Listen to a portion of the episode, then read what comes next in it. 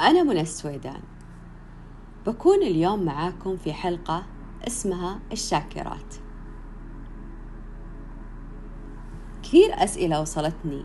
ما هي الشاكرات؟ وإيش عملها؟ وهل هي حقيقة أو وهم؟ لو نلاحظ أنه كل شيء حولنا عبارة عن طاقة. الأصوات حركة السيارات كلها طاقة. نفس هذه الطاقة داخلك. تدفع كل خلية.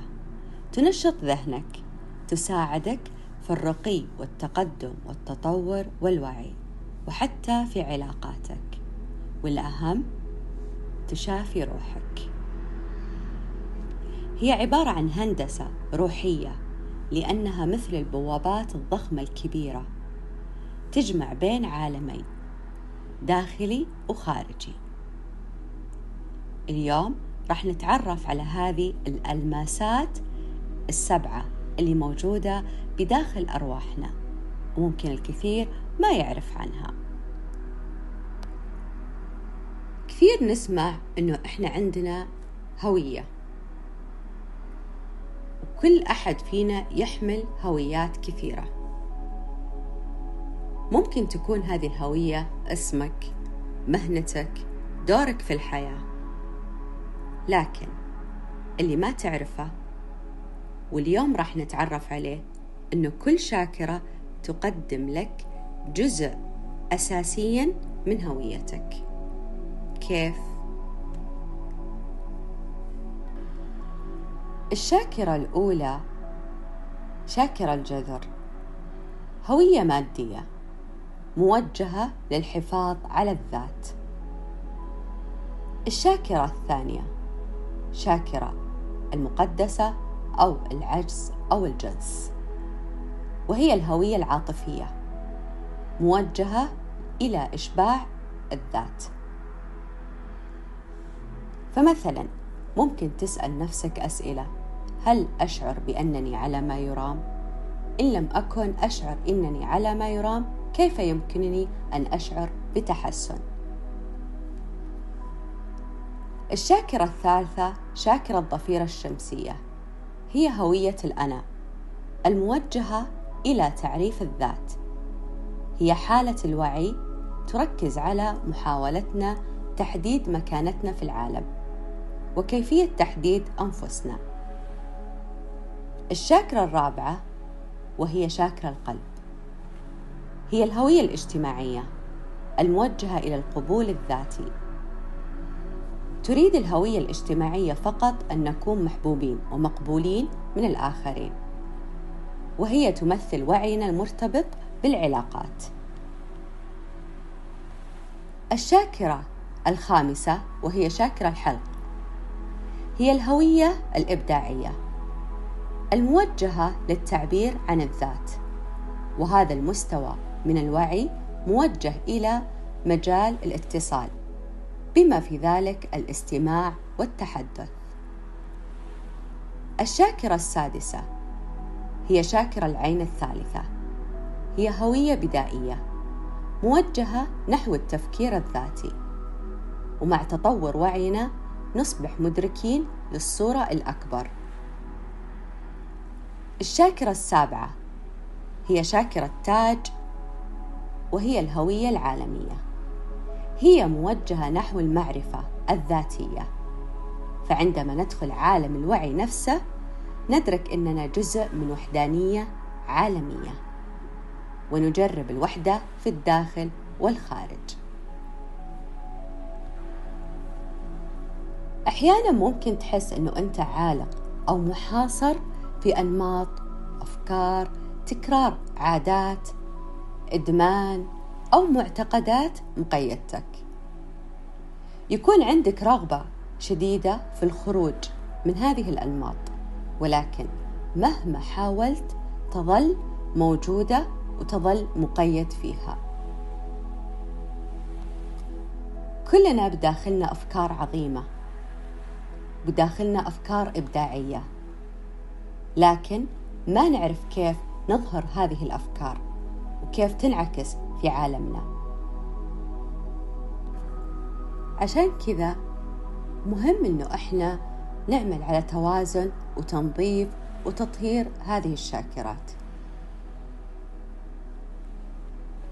مهم أن يكون عندنا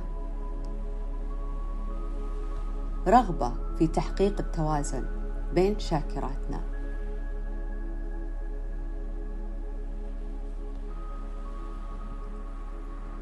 اليوم راح نحكي بشكل عام عن الشاكرات. كيف ممكن إنه أنا أحفز الشاكرات اللي بداخل روحي؟ ممكن عن طريق ممارسة الرياضة. ممكن أقل حاجة المشي. وتكون عندك نية بفتح مسارات وتنظيف وتطهير وتحرير شاكراتك. ممكن عن طريق اليوغا اللي تعمل تحفيز الشاكرات لأنه في وضعيات في اليوغا تحرك طاقة كل شاكرة. فمثلا تمارين فتح الورك جيدة للشاكرة الثانية. تمارين فتح الصدر جيدة لشاكرة القلب. المانترا المانترا أو ترديد المانترا لكل شاكرة لها مانترا خاصة فيها وهذه راح نتعرف عليها في الحلقات الجاية. ممارسة التنفس.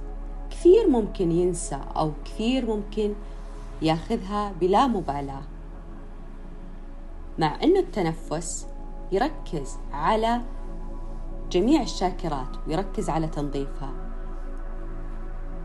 ركز على واحدة من شاكراتك. حط يدك على الشاكرة اللي حاب إنك تركز عليها. اعمل تمارين للتنفس وشوف نفسك كيف بعد هذا التمرين. العلاقات. كيف ممكن تأثر على علاقاتنا؟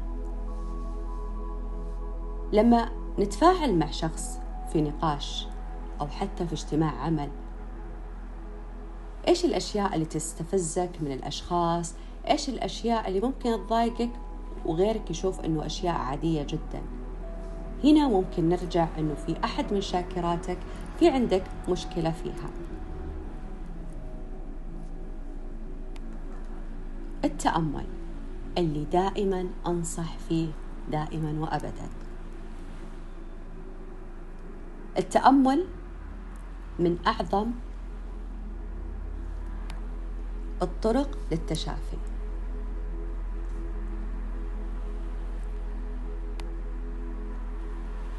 عشان كذا موضوع مهم جدا حبيت أشارككم فيه. الشيء الثاني لازم الكل يعرف أنه بداخله سبع الماسات. سبع الماسات. نهتم فيها ننظفها نوازنها. ممكن أنه تصبح الشاكرات مفرطة أو ناقصة. الشاكرات المفرطة هي نتيجة لاستراتيجية التعويض بينما الناقصة هي نتيجة للتجنب. اليوم حكيت لكم بشكل عام عن الشاكرات وفي الحلقات الجاية راح نتكلم في كل حلقة عن شاكرة شاكرة. كل شاكرة راح تكون في حلقة لحالها. اللي حاب يعرف عن أي موضوع يخص الشاكرات أو شاكرة معينة يتابع الحلقات الجاية. شكرا لكم. كنت معكم أنا من السويدان.